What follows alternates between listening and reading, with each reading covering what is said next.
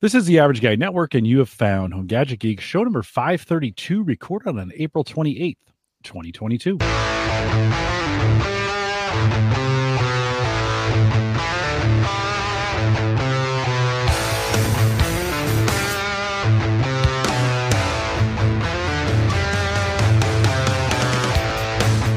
Here on Home Gadget Geeks, we cover all the favorite gadgets that find their way into your home. News, reviews, product updates, and conversation, all for the average tech guy.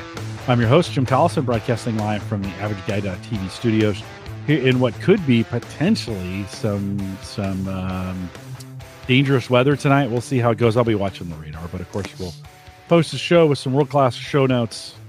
Uh, they'll be out at the Average Guy. TV. Big thanks to our good friend Rich Hay, who was on last week. And of course, Rich caught us up all the things that are going on at Microsoft uh, with his job. Took a new job six months ago. If you haven't caught up on the show, go back and get that done. And uh, and big thanks to Rich.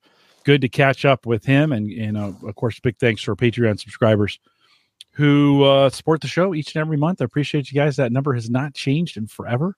If you want to support the show, if you want to support what we do here from a monetary perspective, head out to the averageguy.tv slash Patreon. We have just one $5 plan, super easy to jump in. Do it for as little or as long as you want. And uh, always appreciate that. Helps us do things like um, I picked up a, a smart um, a Wi-Fi garage door opener with from the recommendation. I think the, the brand name on this thing is a uh, Meross, M E R O S S. This came from uh, oh Randy or Bust Out, one of the two in Discord, and they said, "Hey, you got to try it out. It was on sale. I checked it out on Amazon. It's coming in. I'll be installing it on the garage door this weekend. Just came in today, so it'll go pair nicely with the ring cam that's in the garage. So if the garage door is open and I've left, I can hit a button and close the garage door. Anyway, big thanks to those who do support us on Patreon. Phil Collison, my son. Yeah, we've been talking about this for a while. My oldest uh, is with us tonight and is going to come on. We got a bunch of things to talk about, but Phil, welcome. Good to have you. Yeah, it's good to be here. It's gonna be a lot of fun. What? First of all, why why would we have you on this podcast? I mean, what was what's the why are we doing this? You know, we've had Sammy on, and that makes sense. She's a journalist and an influencer, and or at least she wants to be uh, in that space. Why? What? What? What, what prompted you to come on tonight? You want the the real answer, the ideal yeah. answer? uh, let's do both. I like both. Okay, do yeah, the, yeah. Do the real first, both and then good. we'll see what ideal was. So, I've been, you know, with your the my own exposure to your the you know podcasting so much and um i enjoy talking about certain aspects of certain hobbies and things that i have and so i had the idea of possibly starting my own podcast so um tossed the idea out and we started talking about some different things we could do. And uh you know my dad said hey why don't you we could have you as a guest on my show and it'd be a good way to kind of warm you up get you some exposure and get a feel for the structure and stuff like that. And then you know i have some hobbies and stuff like i said uh dr- playing drums probably the biggest one for sure um, it's kind of held steady for quite a long time now and there's some tech that can kind of play into that and just music in general that mm-hmm. um, I have got some experience with that uh, we could definitely chat about. And however interesting you guys find that, we'll, guess we'll find out. I think over a cigar and a fire, uh, you were like, "Hey, I was thinking I could maybe do a podcast," and I was so yeah. we were talking about different ways to do it. And I said, "You should just come on home, Gadget Geeks. We'll just get you on there."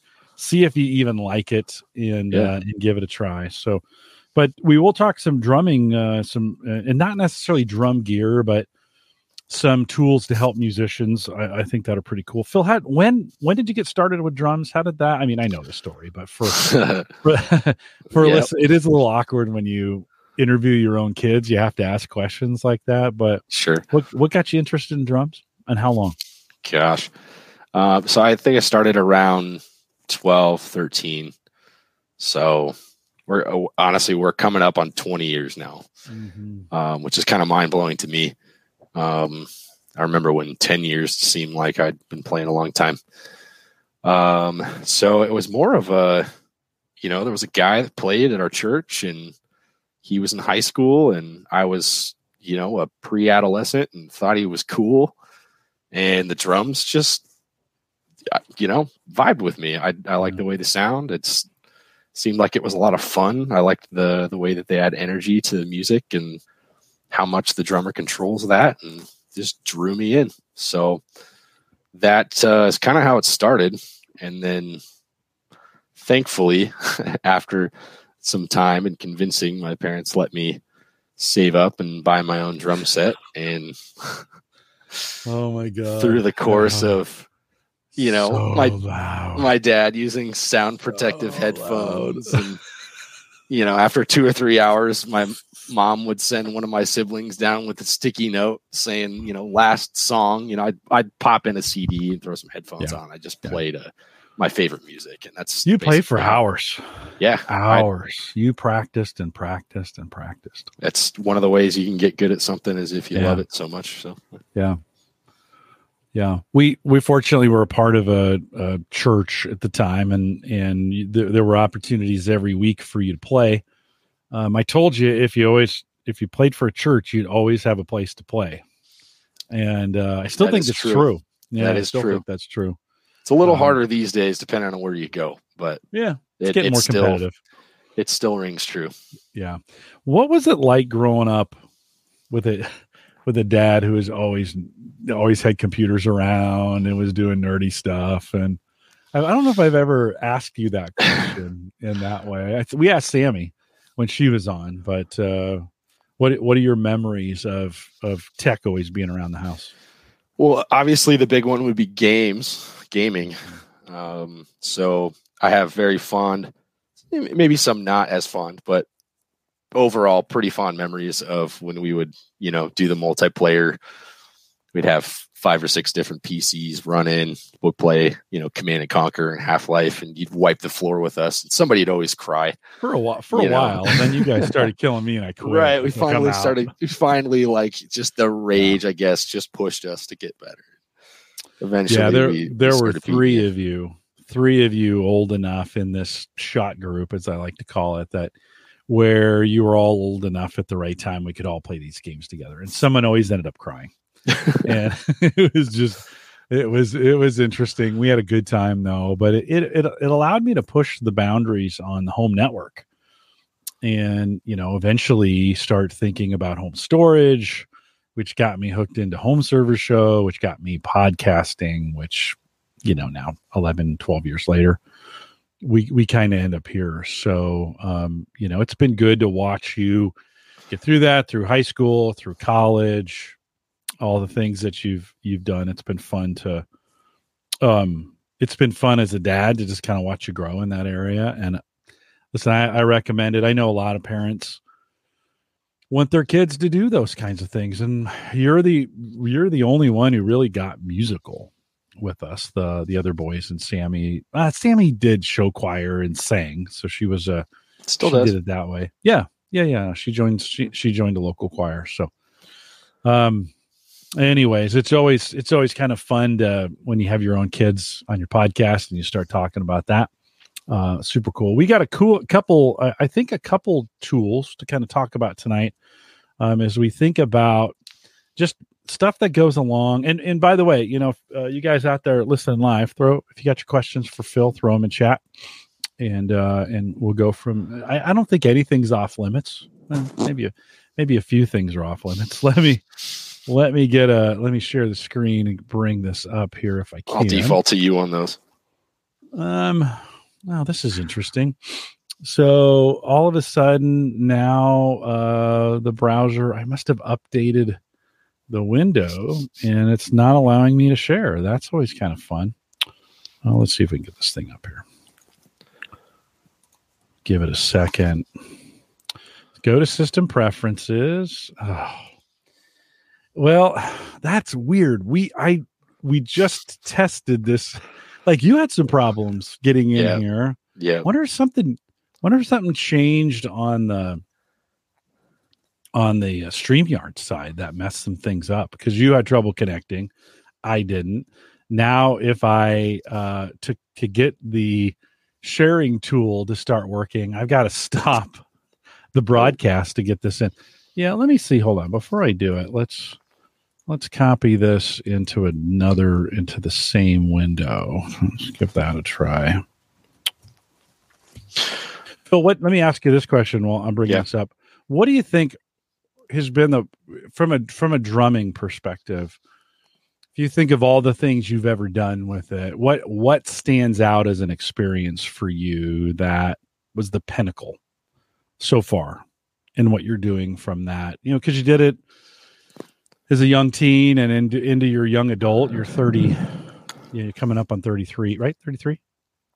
You're coming up Uh, on yeah, yeah, September. Yep. Um, That's that's impressive because sometimes I forget to. yeah, no, at that age, I, I, I it's had no it's starting to fade. I don't. I, I had no idea. But um, got a pivotal moment or a Yeah, I got, I got a couple. Um, I don't know. So I'm a big context guy. Like this, this plays into.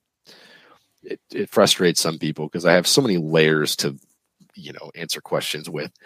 Um, so I would say there's a few different things where, um, just being able to like, you know, at first it was like the first big thing was like the first time I got into like a legitimate or semi-legitimate like local band um, being able to play live you know playing in venues mic'd up with people out there watching us um, original music we had written um, that was pretty big. And then kind of on the same field um, and a second band that i was in in college we got a chance to open up for we had won this facebook contest. And so we had won this chance to open up for a band called Needtobreathe, who I don't know how big they are now, but they got pretty popular there around that time. Um, they had actually taken a break from touring with Taylor Swift. They were opening for Taylor Swift at the time. And they took like a month or two like break, but then they were still playing shows. Um, and so they decided in that window they were going to, you know, allow some local bands to play with them in some smaller towns. Uh, we got to play at the Bourbon Theater in Lincoln, Nebraska, and um, opening for them. Actually, after the fact, was more shocking than while we were, well, you know, while we were on stage. I mean, it was crazy because the place was packed. Um, you know, it- that was the largest crowd I'd probably played original music in front of, and um, it was it was pretty exciting. And then I didn't really know much about the band like beforehand and then we got to watch them live and they were phenomenal. And so that was i was floored by that too. I was the whole time just standing i loved the music they were playing it great energy it was kind of blues rock and i really really liked it and i'm just was like shocked that like wow i get to open up for these guys. Mhm. and then after that they were all over the place. They were playing them on local pop stations and um, we actually won a second contest and this this one's slightly embarrassing. We opened up for um, uh, hanson obviously way past their prime. Like their prime was when they were kids and they were all adults. Um, but it was pretty it was a packed show. Um, we get to play in a good venue and that was another one. Yeah. um, these days, honestly, anybody that gives me any type of genuine recognition uh, for just the appreciation of what I do and how I add to the music and stuff like that, that for me these days is, you know, Yeah. hits home just as hard as some of the, you know, popularity type stuff. So, Mhm. I regularly introduce myself at church as Phil's dad. So uh, maybe the first place I've gone to, and I've been there a long time, but you're more popular than me for sure. They know you, they although know the drummer. I think my wife is overtaking me now. well, I mean, she she does work there, so that that that makes a difference. But um, screen share is not going to work, and that's okay. I can overcome just about anything. So Yeah. w- in, in the drumming at church, in in you know contemporary music in a lot of churches has gotten pretty complicated. Like hmm there's a lot of i mean you're talking about you know you may you're talking about maybe seven or eight people on the platform multiple vocalists you've all you've got um you've all got monitoring systems. You're trying to make sure church venues are usually pretty small so they're always too loud which is what people complain about all the time. "Ah, that that that new music is too loud right? It doesn't have to be right? Doesn't Oh, there's a lot of layers. yeah there's a lot of com- lot of There's a lot. complexity to that. Yeah. you you've there's a couple apps that out there uh, uh moses.ai um, is one of those um, that allows you to um, uh, play music in strip something out and then and then use it as you can you, could play the drums and play the track over the top or make a recording. Talk a little bit about how you how you've used that in the past. Yeah so this the the moises app um, is something that probably outside of a church context would be um, probably the place you would see it the most often actually for this particular item um, the area that has context for me which it has more abilities than just this particular context but you know this is how i relate to it um, it, you upload a song to the app and then it kind of strips it down to um, depending on what kind of you know options you've paid for and whatnot there are a couple of free options they'll give you a number of things you can or aspects of the music you can turn up or turn down. So essentially, or, it, turn off completely. Yeah, yeah, it gives you literally a volume knob, and you'll have like three or four of them. And typically, it's it uses some type of AI. It goes in there, it picks out the vocals, it picks out any stringed instruments, it picks out the drums, and then something else and it you have the ability to adjust the volume and then you can um, use that song as a track to play on top of and so like youtube drum covers this is where i discovered this app um, you can can't you know turn the drums off in the song that you're playing so then all you hear is the drums that you have recorded where you know there's a lot of youtube drum covers where you can kind of hear both and sometimes there's a little bit of um, trickery in mixing to try to make that those two things blend. Um, it actually kind of makes things a little bit more complicated sometimes too, especially if you're playing differently than the drummer did in the original track. So it's kind of a fun way to y- you get a little bit more creativity, and then it sounds pretty good because you're not conflicted with another yeah. instrument of your kind. So that's kind of the aspect of the the Moises app if you haven't discovered the world of drum covers on YouTube, you you, you just go to YouTube and to type in drum covers and your favorite song. It's probably been covered in some way. Yeah. And Phil, there like this is an area, and I'm sure there's other areas where this is this is true as well. But particularly in the drum cover space, there are the like there's young young ladies. Let's just say they're probably, you know, 15 to 20 in there just like you would not expect that demographic right to be in drums just, just shredding yeah. Just killing it right? just laying it down yeah. Uh, and and doing and that's probably an area um you know that i've seen really uh open up in the last couple years where it was that again that was maybe even a male dominated space uh but the ladies the ladies have been popped in there. And now there's lots of guys doing lots of interesting thing on drums. And if you oh, haven't, oh, yeah. if you haven't uh, gone out to YouTube and watched those drum covers, I, I think it's because it's they got multiple camera angles, right? Do you do you spend time watching how other people drum? Oh, all the time. Yeah. So um, that's kind of an interesting angle as far as my own drumming is concerned.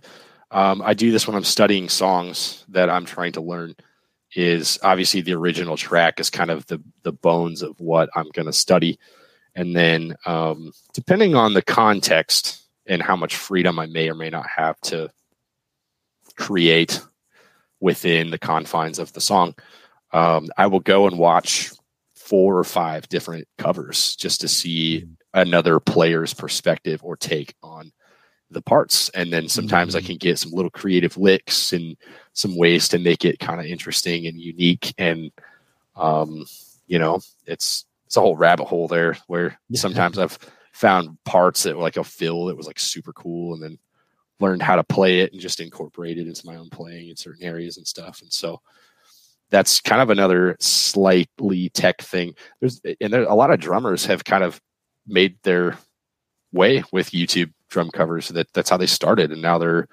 they're famous. They're playing for big time acts. They're YouTube online educators. They're you know they're teaching drum lessons. Um, there's a handful of them I started watching when they were just doing covers, and now they're like you know you you search certain types of drum videos, and they're at the top and it's kind of been crazy to see some of those journeys.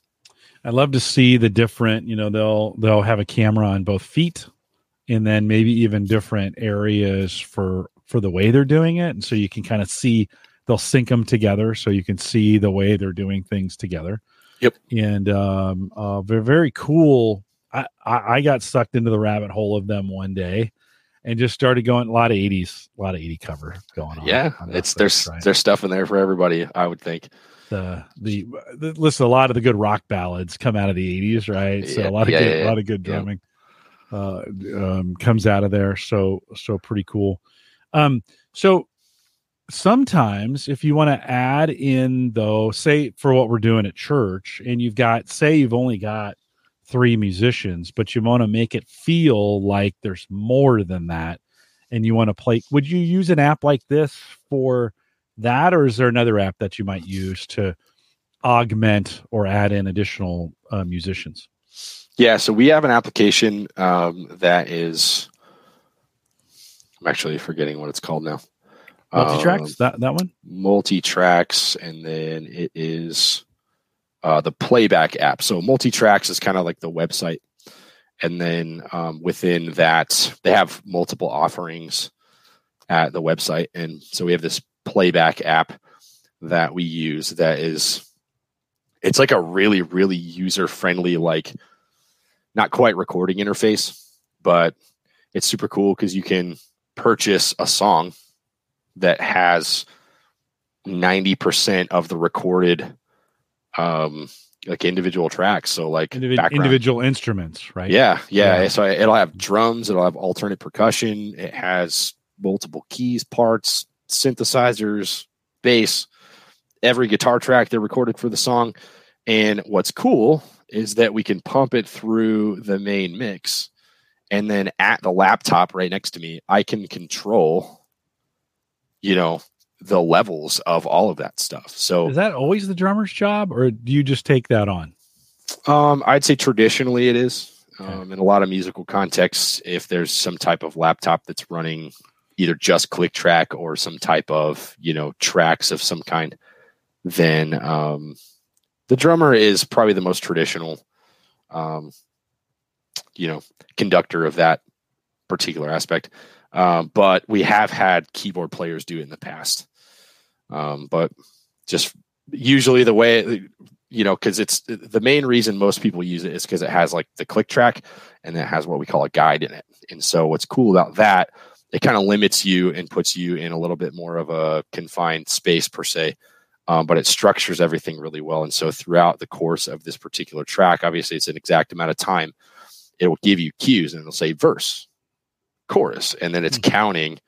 You know, it's got a metronome that's in there counting for you the whole time. So, it really helps solidify the band um, it helps you, you know you don't have to completely memorize the song sometimes um, they're gives you a hearing the of- the band is hearing those vocals yeah yeah so you know we have these days to, get away with something like that you got to use an in-ear um, monitor Ear mix monitors. yeah so everybody's wearing like pretty heavily sound isolated headphones for the most part. And um, the cool part is that through a different application we use in our soundboard um, it's another app that we have on our phones we can control our own mixes as well.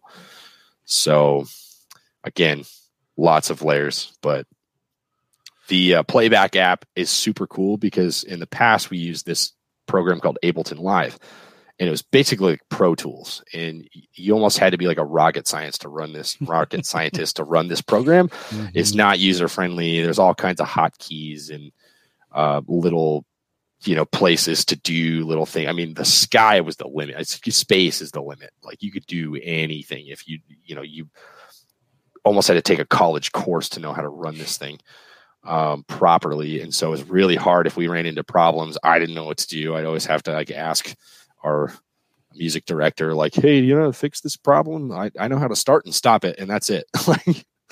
So he had to spend a lot of time building these tracks and um, finding the right audio files. And so, like, the cool thing about this playback app is it's all built in. All the sounds are there. You actually manipulate the different keys that you want to play in. So if you want to play in A, B flat, whatever whatever the key is, you can manipulate that stuff too. And it's a much more intuitive user friendly I, I figured out how to use most of the features the like the first weekend that we used it. Mm-hmm. and it was fantastic and i loved it. Really meant to be used on a phone or on a tablet device yeah. kind, big buttons we just right? and we use it on a laptop. So i just got a laptop and a little stand right next to me and yeah it's pretty great. So the the moses dot moises dot ai moises yeah. Moises? Okay it it's really you would take a song and the, the ai part is it figures out you can take any song. Yep and it will almost kind of, any song. Yeah almost any song. And f- it'll figure out the parts it'll go in and based on the frequency and whatever right? It'll yeah. it'll it'll find the parts for you and then you can start isolating them would allow you to take a song off the radio or whatever and do the cover on it where this multi-track had some 19,000 and in this is it looks like I was looking through their ca- their catalog. Gigantic church collection a lot of churches use this kind of stuff but yeah yeah. but really the difference is, is they have every part or almost every part in there. Pretty much. And and it, it's able to modulate by keys mm-hmm. which is you wouldn't do it you wouldn't do that necessarily on the the the Moises app. Moises app, yeah. Right. That would just be hey, whatever the band did it in. You know what? There might be hmm. a way to modulate the keys in that app. I just. I haven't dived or dove yeah. that deep into that aspect of it. But so yeah, but, much much more control yeah from a live music standpoint with the playback app. Um, it's and it's a little bit more of a niche thing too. It's it's mostly churches using it. Um, maybe if you aren't a cover band, um, depending on what kind of audio files they have available. I haven't gotten into that aspect of it either, but the context that we use it is definitely church, and that's the yeah. majority of the files you can download on it are for that. I remember going to concerts in the 80s and well, let's just say the 80s, and bands just played right? That's they just played, and then they could go as long or short or change it or whatever they wanted to, right? There was, I'm not sure they were using click tracks in those days. I think the drummer, the drummer probably not click track, right? Yeah, yeah, pretty much. and, and it, you know, and I then I remember going, oh, this would have been maybe the early 2000s. I went to a conference and they had three sound stages in Alan Jackson, who's a country country music guy at the time. And he was playing all of his songs to video. So as he was singing, his music video was playing behind. And I thought, that one, that takes an enormous amount of discipline because you have to do it exactly like the video, right? You can't no no riffing, no, hey, let's go around for another chorus, right? Like, no, you're gonna do it, you're gonna play it exactly like the as just as long as the video. And then as I've kind of watched you and the you know, and the and kind of helped out from the fringe of what's going on at church, realizing now just how locked in in some cases you guys are from a musical standpoint. If you want to play to a music video, or if you've got a certain you have certain instruments that you want to play with in the track, well then they just can't go around for another you know that it, it kind of requires some discipline that when I was leading music, you know, when we were doing when you were in my band at Chapel hundred years ago, and uh, at the base chapel, yeah, we we go as long or short as we wanted to, right? You know, yeah, it's, it's just a whole different world where the technology really drives really drives the literally the tempo, but the duration and some of those kinds of things. Do you ever feel like you get too locked in and and you can't you don't you, you can't be creative as a musician? Oh, um I could see how in certain aspects of you know, especially using something like the playback app, if you're playing to the tracks, maybe. But there is some area in at least for my instrument where you know, as long as whatever I'm playing fits within the timing. I mean, mm-hmm. I guess I could technically be as creative as I want. But um, as a band, yeah, I mean, it is kind of limiting. Now, the situation that we're in is that we don't always use just like the full blown structure of a track, like a pre built track. Um, you know, some weeks we have three songs that have pre built tracks, and then one of the songs we play is literally all we hear is just a metronome um, and then maybe just a pad that's playing a consistent note underneath us to kind of fill out the sound a little bit. Um, and so, I mean, most of the time, it's so we can provide one. It's like we're not the type of church and or band that really does much of the improvising and riffing and feeling the moment and stuff. We get a pretty like time sensitive structure that we try to stick to because um, people don't like to be there a super long time. Um, and so,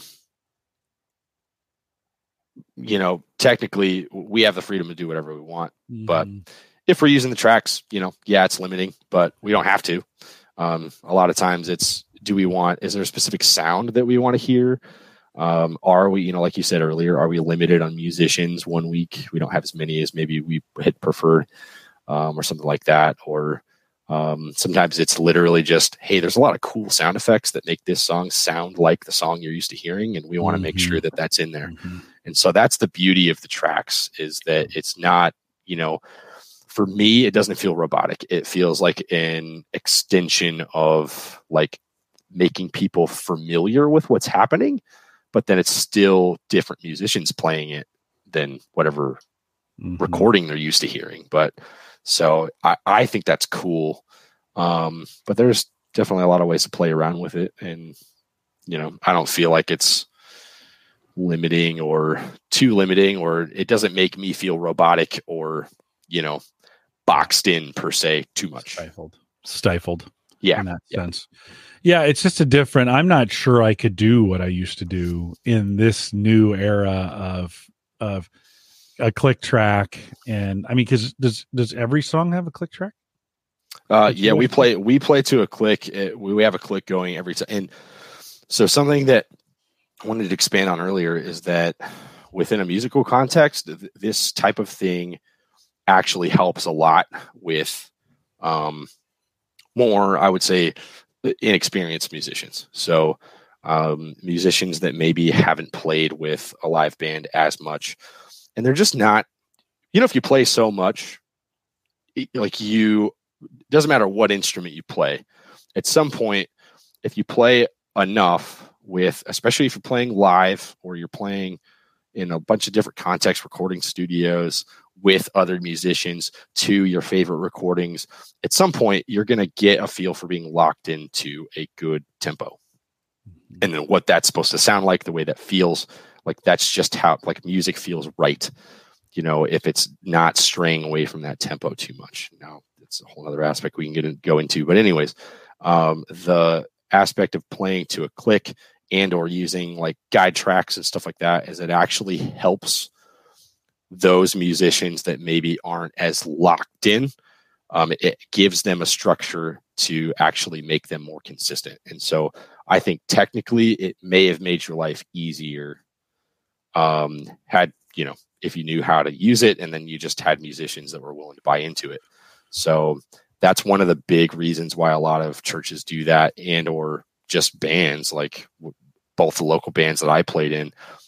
I, at the very least, had headphones in where I could hear a click track and then the band would reference off of me. So then we would at least have a pretty consistent time that way.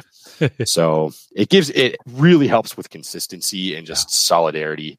Um, and the more people can hear that, the more solid of a sound you're going to put out.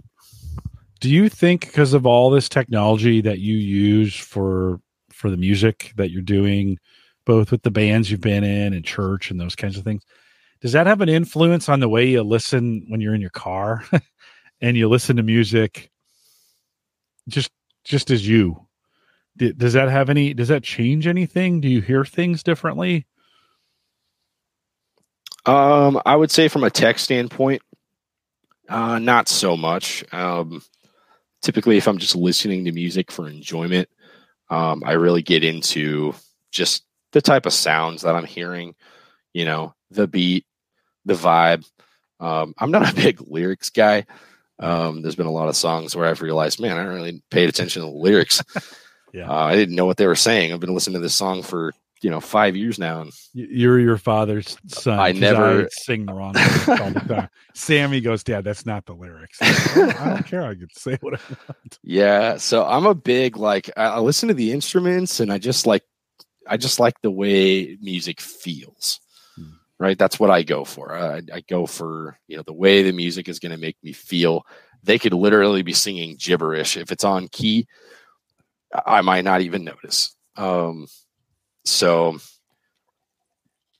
I guess the the only influence is, as far as like a from a tech standpoint is literally just like sound manipulation. Um, so then you get into like, you know, how is that sound created? Is it digital? Was it mm-hmm.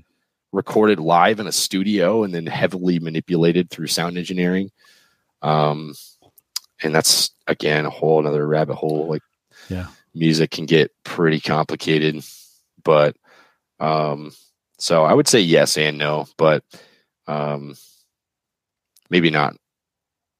It doesn't affect the way I think about music, maybe in the way you were asking. Yeah, no, I just just kind of wondering. I never really asked you that question on. I don't know if I've ever really ever sat with you or driven with you in a car where we were listening, it, you know, to music uh, in the last 15 years. Probably. Yeah. It's been a while. So I didn't know, just kind of get, getting inside of your head a little bit of like, you know, does that, that's like seeing the sausage made, you know, does that change when you're in the business and you've got all these mechanics behind the scenes? And maybe the right question is, does that for you, does that change the way live music, you, the way you hear live music? You've, you know, you know how it's what's going on on stage. Sometimes then you think you can see things going wrong, even though you can't, right? You know, that yeah. kind of stuff, right? Does that change live oh, performance yeah. for you at all? For for sure. Um, one of the things that you know, if you get to a, a high enough level of you know quality, I guess would be a decent word to use. If you have a band that's good and you know they're really well they have a lot of experience and been playing for a long time. Like they're even musicians are going to be able to listen to that and then not be distracted by the mistakes that they're making mm-hmm. uh, which are more than likely very small. Now if you're listening to more experienced musicians then you kind of have to at that point you kind of have a decision to make you can decide to be agitated and or distracted by the mistakes they're making or you can then try to maybe pick out the good stuff that they're doing. But yeah. i mean that is uh, something that goes on in my head like if i'm watching something or somebody or a band or something that is like i can tell hasn't played live music very often and their tempo is all over the place and the band's not gelling very well or it doesn't really sound like the song that I'm used to hearing and it wasn't intentional yeah. that it sounds that different. You, you yeah, mean like I every song that we did back in the chapel? I don't know. I like to think we did all right, but yeah, well, maybe not. I don't know. We tried. We tried. We had a yeah. good time. We had a good now. Time. I'm thankful for that opportunity though, because yeah, kind of as you had referenced before, things have gotten a lot more difficult and the stakes have gotten a lot higher. Mm-hmm. And just like Christian music as a whole has constantly been trying to keep up with everybody else. Um, now, I'd say it, just from a music standpoint, take out the message, the lyrics, the you know the um, Christian music. It gets technically a genre, yeah. but like take all that away, and it is so much better than it mm-hmm. was 15 years mm-hmm. ago. Mm-hmm. Um, they're coming out with some really, really good music, real like really skilled musicianship, um, stuff that like sometimes I have to sit down and hash out and practice. When you know, 10 years ago, like it was it was easy. Like I key of I'd G listen, and hit the snare. You're good to God, go. I just listened to the song a couple times on the way there, and yeah. it was like it's I could play some of the songs in my sleep. So mm-hmm. I'm part partly thankful because it challenges me, and then you know once I get it, it still is fresh and new, and it's fun to play, and we're making this high quality you know kind of music and playing it live. But then it's a lot tougher for people trying to you know get in on the entry level. Like I was really really fortunate that I started when I did because the music we were playing from a drumming standpoint was pretty basic. Um, and so I'd been playing, don't six months, and you know, when I finally got to play for like the first my first live like service or whatever. So it's pretty mind blowing kind of see where it started and where it's at now. And I kind of feel bad for people that are learning to play instruments now because it's like they don't aside from maybe creating online content even then the expectations are pretty high and so yeah. they don't have a lot of places to get plugged in mm-hmm. well that's youtube can be a spot practice practice practice i mean you mm-hmm. you alluded to this earlier you would play and we'd have to tell you to stop like okay we need some quiet like in in your drums in the day were right over on the other side of this, you know, we filled it in with shelving and some other stuff now. But yeah, you were literally just on the other side of my desk. Mm-hmm. The desk was turned the other way. And I would come down your right. I'd put earphones on to try and do some work down here while you were drumming and and I just so like just rattle my teeth out. but I knew, like, I knew you loved it, and I knew you were, you know, you this is which is going to make you a great drummer. And I was, it was always my hope that it would lead to something that w- was fulfilling. I didn't care if you were successful. I just wanted it to be fulfilling. Like I wanted you to really enjoy it, and it seems like you got there. We started you on electronic drums. The I made the chapel. The at the time we bought some new drums there. We played on uh, in the chapel. We played on an electronic set. You had a acoustic set at home that you bought and I don't know the timing on that and how all that worked. So I know yeah. the, the, kind of the difference. But now there's so many electronic options. Mm-hmm. You're still playing an acoustic set. What, why wouldn't? Why have electronic drums not taken over? It, it, because there's so many more things you can do with them from a sampling standpoint, from a sound stand. You can make them sound like anything. And yet I I remember you down here tuning your tuning your snare don't or one of the one of the bomb bomb bomb bomb bomb oh, there would man. be a break bomb bomb bomb bomb bomb right and you were tuning you know click click we'd hear bomb bomb bomb bomb bomb why not just go 100% digital oh gosh that's the that's the one of the biggest like you know stabs to the heart of like you know any human drummer is you know the idea that machines might take over. But like i think as human beings um and I, I hear this topic all the time. Like i've been actually listening to a lot of drumming podcasts lately to try to pick up on something that might apply to kind of where i'm at in my own journey. But um it's it's kind of like most most drummers that are secure enough with themselves and the context in which they um, thrive in uh, will understand where technology plays a part and where it doesn't. And I think where most people kind of draw the line is like there's this human element that we want, and it is it, that it's not perfect, but then it also, I think the human element adds a spin that technology can't. Um, a drum machine is so perfect that like you know usually you can listen to music that has completely digital percussion. And you can tell. And it has a certain vibe and sometimes that works. Sometimes people want that um, for a particular context and it works for that type of music. Um, but there's a lot of other types of music where they want that human energy.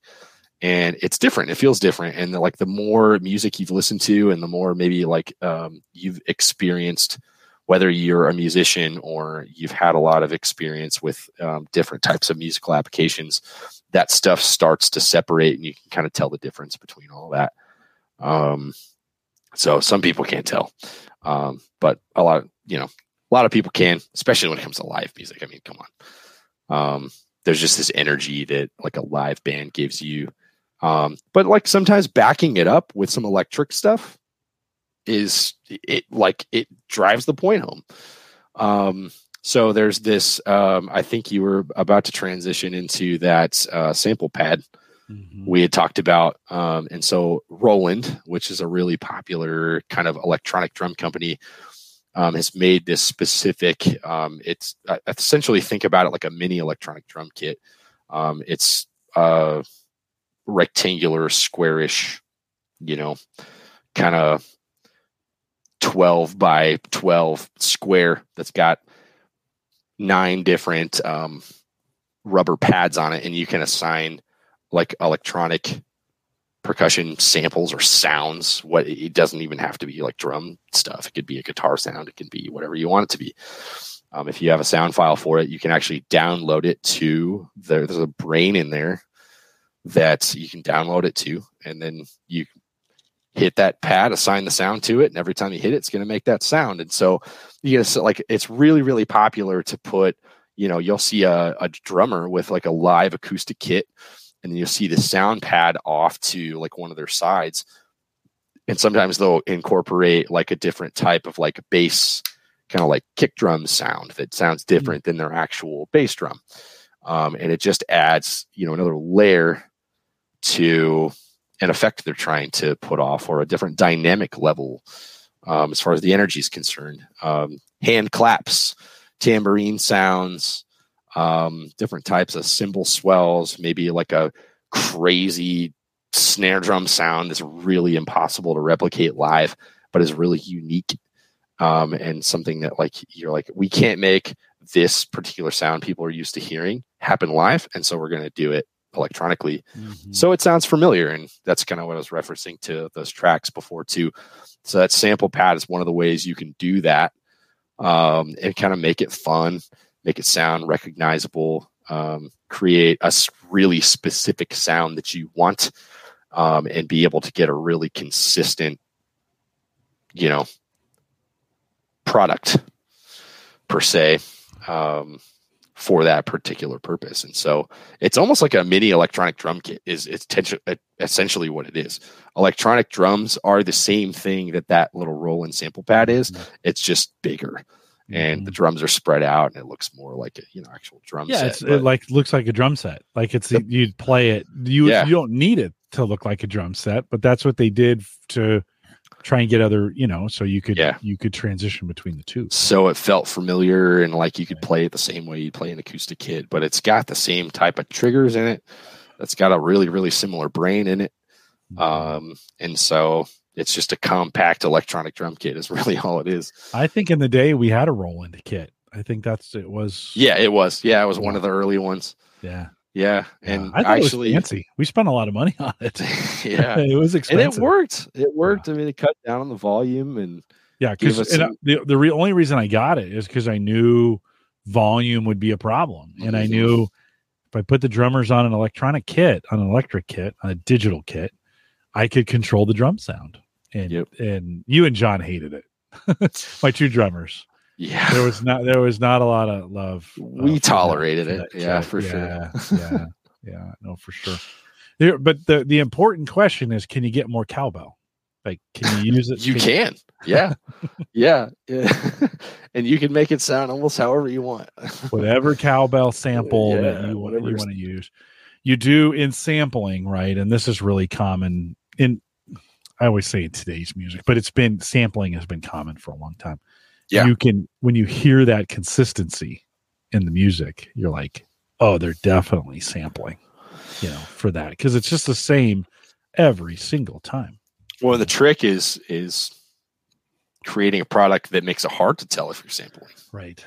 So there's a uh, electronic triggers you can put on an acoustic kit, um, and that's another thing that that um, they'll do a lot too. Is they'll these little triggers almost act like an electronic kit does, um, except it's instead of the mesh head that the electronic kit has, it's just you know it's a little square object that sits on top of the edge of the head of an acoustic drum kit, and then when it picks up that signal, it will, you know, you have to plug it into a brain, like or a, you know, little computer basically the same that that sample pad has the same that electronic kit would have and then uh, people use this in live situations all the time where they'll layer a particular recorded sound whether it's from a real acoustic recording environment mm. or maybe it's a digital sound they blend into the sound they're getting from the microphone that's also sitting above that drum and they'll blend the two together to create one more consistency. It does help with that um, between different venues where you're playing inside, outside, big venue, small venue. Yeah. Um, Gives the sound guy some action or some Yeah, yeah, yeah, and right Yeah. gives him some more stuff to play around on. Oh, But then it also helps, you know, can help with getting a more consistent sound. Like let's say that Tom is a little out of tune or something like that. He could pump more of the sample in and less of the microphone in, and you know, it gives him some flexibility. Um, but then it technically gives him more to work with as far as maybe there's some frequencies and um, pitches and things in that sample that the drum isn't creating that can add more depth um, to whatever that like that sound the drum is making and make it sound more full or less full or you know higher pitched lower pitched you know stuff like that I remember years ago now, maybe 20 years ago, I was out, or maybe more, but I was out in California at a conference, and we were there's a real popular band at the time called Sonic Flood, and we got a chance to spend some time with their sound guy, which you know usually you spend time with the musicians. Well, that you know they're just a bunch of lackeys, but the sound guy was really interesting, and and it's the very first time I'd been in a big venue like that, and I could actually hear the the vocalists. Usually in church settings, all the volume controls come up. You know, you have a se- you have a volunteer sound person, right? They don't they don't really know how to EQ. They're just they're hoping to get something close, right? yeah And and I said to him, I was like, man, like I could really hear. I forget the name of the singer. He was he, I, I used to know his name. I could really hear him. Like it was like crystal clear. How did you do that? And he goes, I created a, a dynamic tunnel for him. His in the frequencies. So in all the instruments, I took the vocal frequencies out, so you could still hear them, but their vocal frequencies were were minimized, greatly minimized so that the where we hear the frequencies where we hear humans singing would all you could hear not all but mostly what you could hear was him the vocals coming through and it was for me it was the very first time i was like oh that's how that works. Like you know it was a, it was it was more than just turning up or turning down sound. It was trying to figure out where are the vocalists and how do we because in this in this setting sure i'm not sure i'm sure that was not a new thing. I was i am sure that professional musicians from the 60s were doing that in all their concerts right going forward but for me it was the first time i kind of figured that out like oh frequencies matter in this Yeah. case.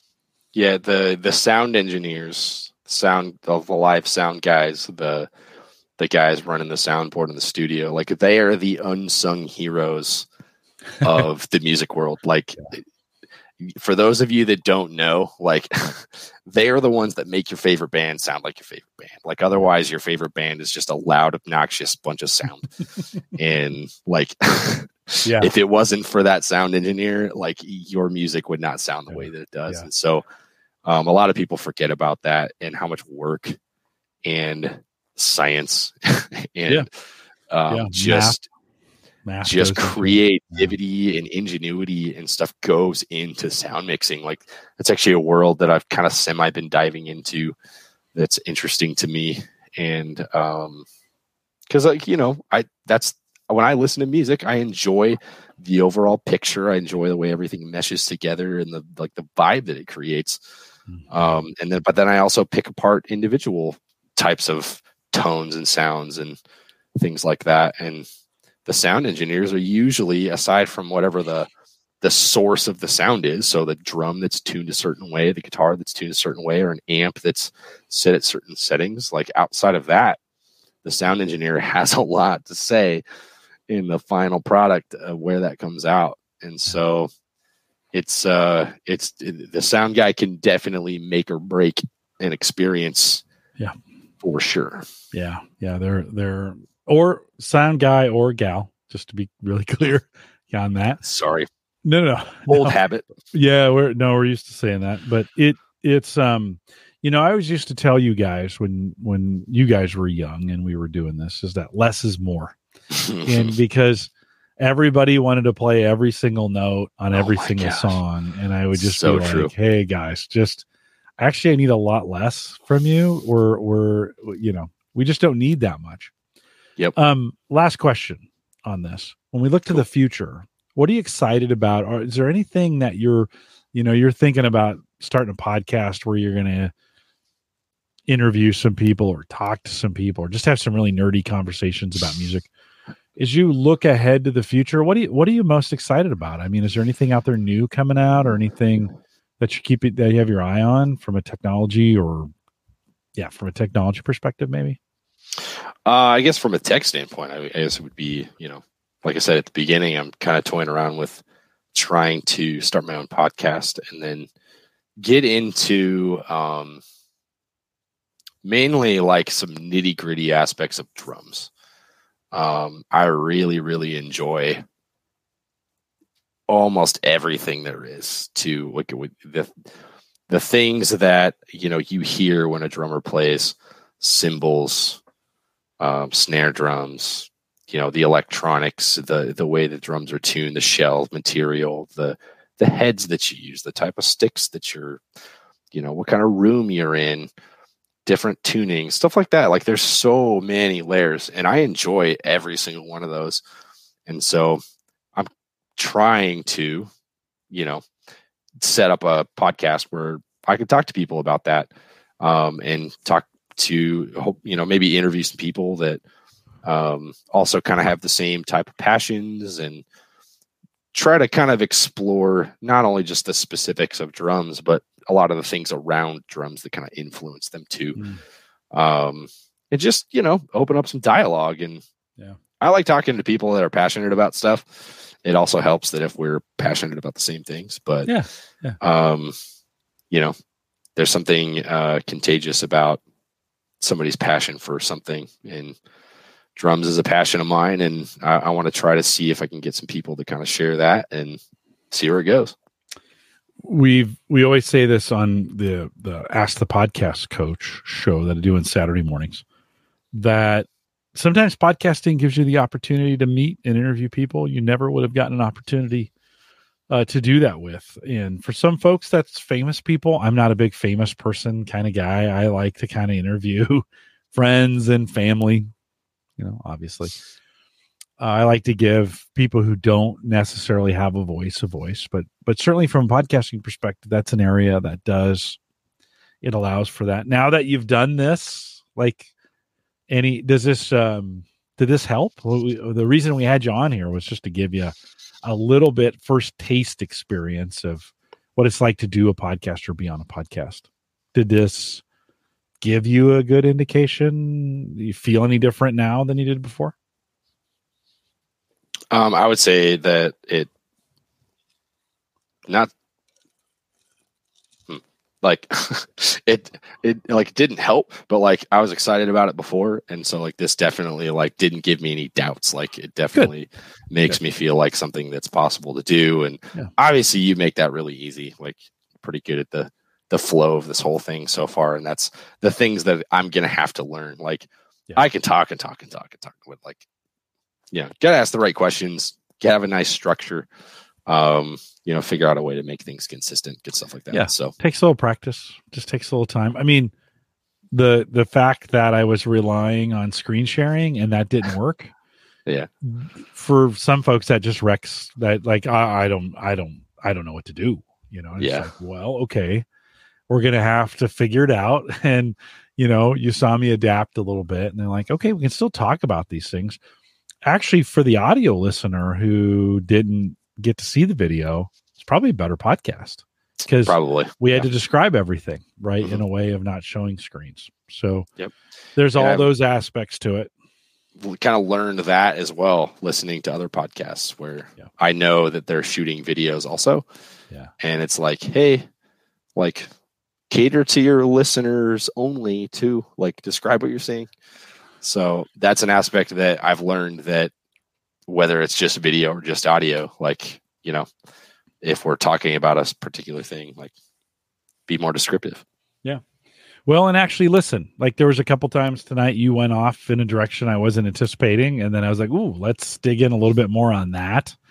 Um, or, or what you don't say it that way, but you know, yeah. you can, you can kind of influence that conversation. Well, you know, I'm glad. Um, well, one, I'm glad it, it only took me you know 11 years to get somebody else besides my daughter on here sarah's been on here your mom Yeah. sammy's been on here but i've never had any of the boys and so you broke the uh you broke the mold on this one tonight and maybe you know Yeah. I don't know why it took so long. well you had to be ready you asked hey yeah how do you do a how do you do Honestly, I think I think I would have been ready five years ago. But well yeah maybe who knows? Who knows? Maybe, but, but the time is now. I mean, Yep. maybe the best time was five years ago. The second best time is now, right? Yep. So, so, so good stuff. Anything else, Phil, that we should have, that you were hoping to say that you didn't get to say in this? Uh, no, I mean, honestly, like it'd been kind of cool if anybody had any specific questions for me. But Yeah, not a lot of questions Um, in the chat room. I think I they're just feel like- They're stunned by the incredible depth. yeah, hopefully, yeah, it was interesting enough that they got you know something out of it. But um, no, I feel like I got to cover a lot of uh, a lot of things pertaining to me and the world I live in, and Yeah. especially when it comes to drums and the small amount of tech that I interact with in that I don't know if context. it's small. So, I don't. To be honest, I don't know if it's small. I mean, I think about the amount of tech that we used when you know what Chapel that ended in 08. So you know that was 14 years ago. That Yeah. ended 14 years ago. So between 15 and 25 years ago, we used a small amount of tech. It was still coming, but the tech that's available now, um, so so much greater. And I there's just a lot more tech than you think. You take it for granted. Dude, we didn't have cell phones. You could like read today I look on the platform and everybody's just playing off their cell phone. Like they've got their i their their iPhone up there playing. yeah, You know, they well, got the note, you know. some people are like using it for lyrics, and some people are using it to just adjust their, you know, in ear monitor settings. And Yeah, it's like I watch from the from the from the platform. I watch folks like do all these things on their phone, and I'm like, are you are you kidding me? yeah, You know, uh, Joe in the chat room says I'm clueless about instruments in general, but his oldest daughter plays drum in the school band. And yeah, uh, Joe, I think it's really important to encourage those ladies to continue to be involved in that in that particular space. I think we could use more. You see this on YouTube. There are more lady drummers than there used to be, but um, we could use more. So encourage her to Yeah. Play when she wants to practice, and you it, you don't want her to. just let her practice. Let her let her practice. Yeah, the best, I- best thing I ever did. the, I would plug with this, um, and, and this might be unsolicited advice, but like honestly, their own their own passion is definitely going to drive that, and so you know this may not even be something you're even thinking about, might not even be you know be related to or you know applicable to your situation, but um the one thing that I've been trying to keep in mind that was true for me is like my passion was what drove me. And so it's like if they have the passion to practice and all they want to do is play that instrument, it's like just obviously there's limitations, but you know, let them play it as We- much as you can. We stopped you after two hours. Yeah, yeah. three. And so, but on the flip side, I would say if they're not showing that much interest, you know, it's a good opportunity for dialogue too. It's like ask them, like, why are you not interested in it? Is it that they don't have an interesting enough context to play the instrument? Do they need to, you know, play it in a different setting, or do they need lessons, or do they need to play? Um, maybe not for the school band, but they want to, you know, it's it's a good opportunity to explore maybe why they're not interested in it and then not force them to play it Mhm. um i don't know. That's my own opinion. I think it's important to like you know make their own interest and love for the instrument drive that. And then sometimes you can do things to facilitate, facilitate it. Um but like i've heard a lot of horror stories and and um you know people that have a bitter taste in their mouth about like being forced to learn an instrument. And it was just a you know kind of drove them away from music in a certain context when there's definitely some gray area in there where you can manipulate it a little bit but ultimately it, it's up to them Yeah. Well, I think we had a clarinet player at one point in time, and that lasted like six months. Who was that? Tim. What? Yeah. I don't remember that. Yeah, yeah, we bought a clarinet for him. Wow. We, rent, we rented it from. It was in the early days of the internet. We you could rent from you know there was a company that was renting online, and so we rented from them, and then they went out of business, and so we had this we had this clarinet we couldn't give back. They were out of business, so Wow. we ended up um, some one of our friends needed a clarinet for the you know for band and we just gave it to him we were just like you can just you can just have it you know i thought you know i played saxophone uh when i was i played saxophone in junior high and then the bari sax uh for most of junior high and then had this crazy idea i'd learn the banjo in high school and i made my parents buy me one this is they never buy me anything again after this I made them buy me one, and then I never practiced it. I also thought I might play the bass for a while. Oh, uh, I got a, I got a hold of a bass guitar from a buddy, and started learning it. And I'm like, yeah, I'm not interested in any of these things. You know, I started, and then I was like, yeah, this isn't really, this isn't really my jam.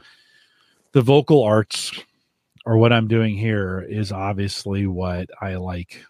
You know, I sang for a while, and that's okay, but I'm not that great at it um, this kind of stuff, and then what I do for the church of being a service host and just being that, hey, welcome, glad you're here.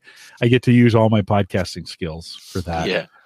Um, you know, you you probably as I open the show, that's the same tone I use when I'm in church, right? You know, doing Yep. those kinds of things. So uh, it gives me a good opportunity. I wish, for me, I wish there had been more availability for the vocal arts that was not singing when I was younger. You know, podcasting wasn't available. You couldn't, you couldn't, not everybody could just start their own podcast. Recording equipment was unheard of. You just didn't even have an avenue to, Well, Back then know? it was called blogging.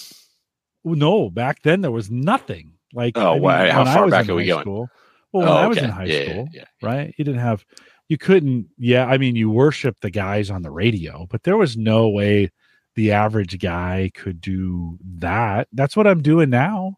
Yeah. You know, Yep. that's, it's this is, these are like talk shows, right? You Mhm. know, so I, I wish those opportunities. I think there's a whole bunch of vocal arts. That's kind of this. I think this comes under the the heading of vocal arts. I kind of wish that availability was there. It's there today.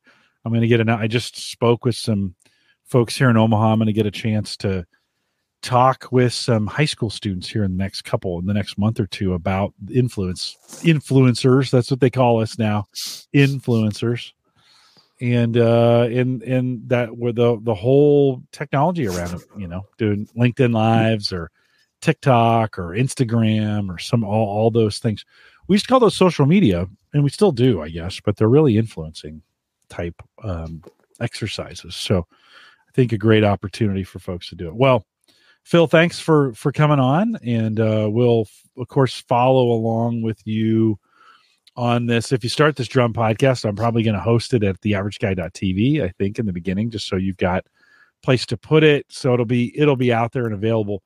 We'll talk about it here if you want to go out or if you know musicians or you've got folks, you've got drummers, maybe that Phil could talk to. There'll be some opportunities to uh possibly get that going. So we'll see if we can get that fired up. And now that you kind of know this is easy, the technology is actually even easier to get this, you know, recorded and edited and put out that's that's that's even easier so the hardest part sometimes content so thanks for thanks for coming out. Couple reminders um uh in the next couple weeks paul Braren is here next week. Uh will join us. We'll catch up with paul. Of course he's been on the show a bunch and uh, looking forward to having him on. And then right behind him on the 12th of may Erin lawrence is jumping in here. And Erin has been on fire re- uh, reviewing things. And so she's gonna have a ton of stuff to talk about.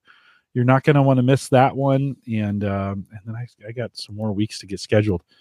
We are live every Thursday, 8 p.m. Central, 9 Eastern, out here at the averageguy.tv slash live. Of course, uh, the averageguy.tv powered by Maple Grove Partners. Get secure, reliable, high speed hosting from people that you know and you trust. You know that's Christian. In fact, I got a Cyber Frontiers in the hopper. I just need to get it released. Maybe this weekend. If you haven't subscribed to Cyber Frontiers, go out and get get subscribed to that as well. And um, and if you looking for some hosting plans as little as ten dollars a month, maplegrovepartners.com will get you there. And I think that gets, oh, send me an email. If you got feedback or you've got something for Phil, you can send me an email, jim at theaverageguy.tv. Uh, if you want to leave me a voicemail, homegadgetgeeks.com. And if you really want to join in the conversation, join us on Discord, theaverageguy.tv slash Discord. A lot of great, it's not too overwhelming. So if you're, if you don't want to join another group that's not talking every day, this is not it. This is little bits at a time. It's a great Discord group and I like hanging out there. So theaverageguy.tv slash Discord. We'll be back next week with Paul Braren. We'll do a little bit of a post show if you're listening live. With that, we'll say goodbye.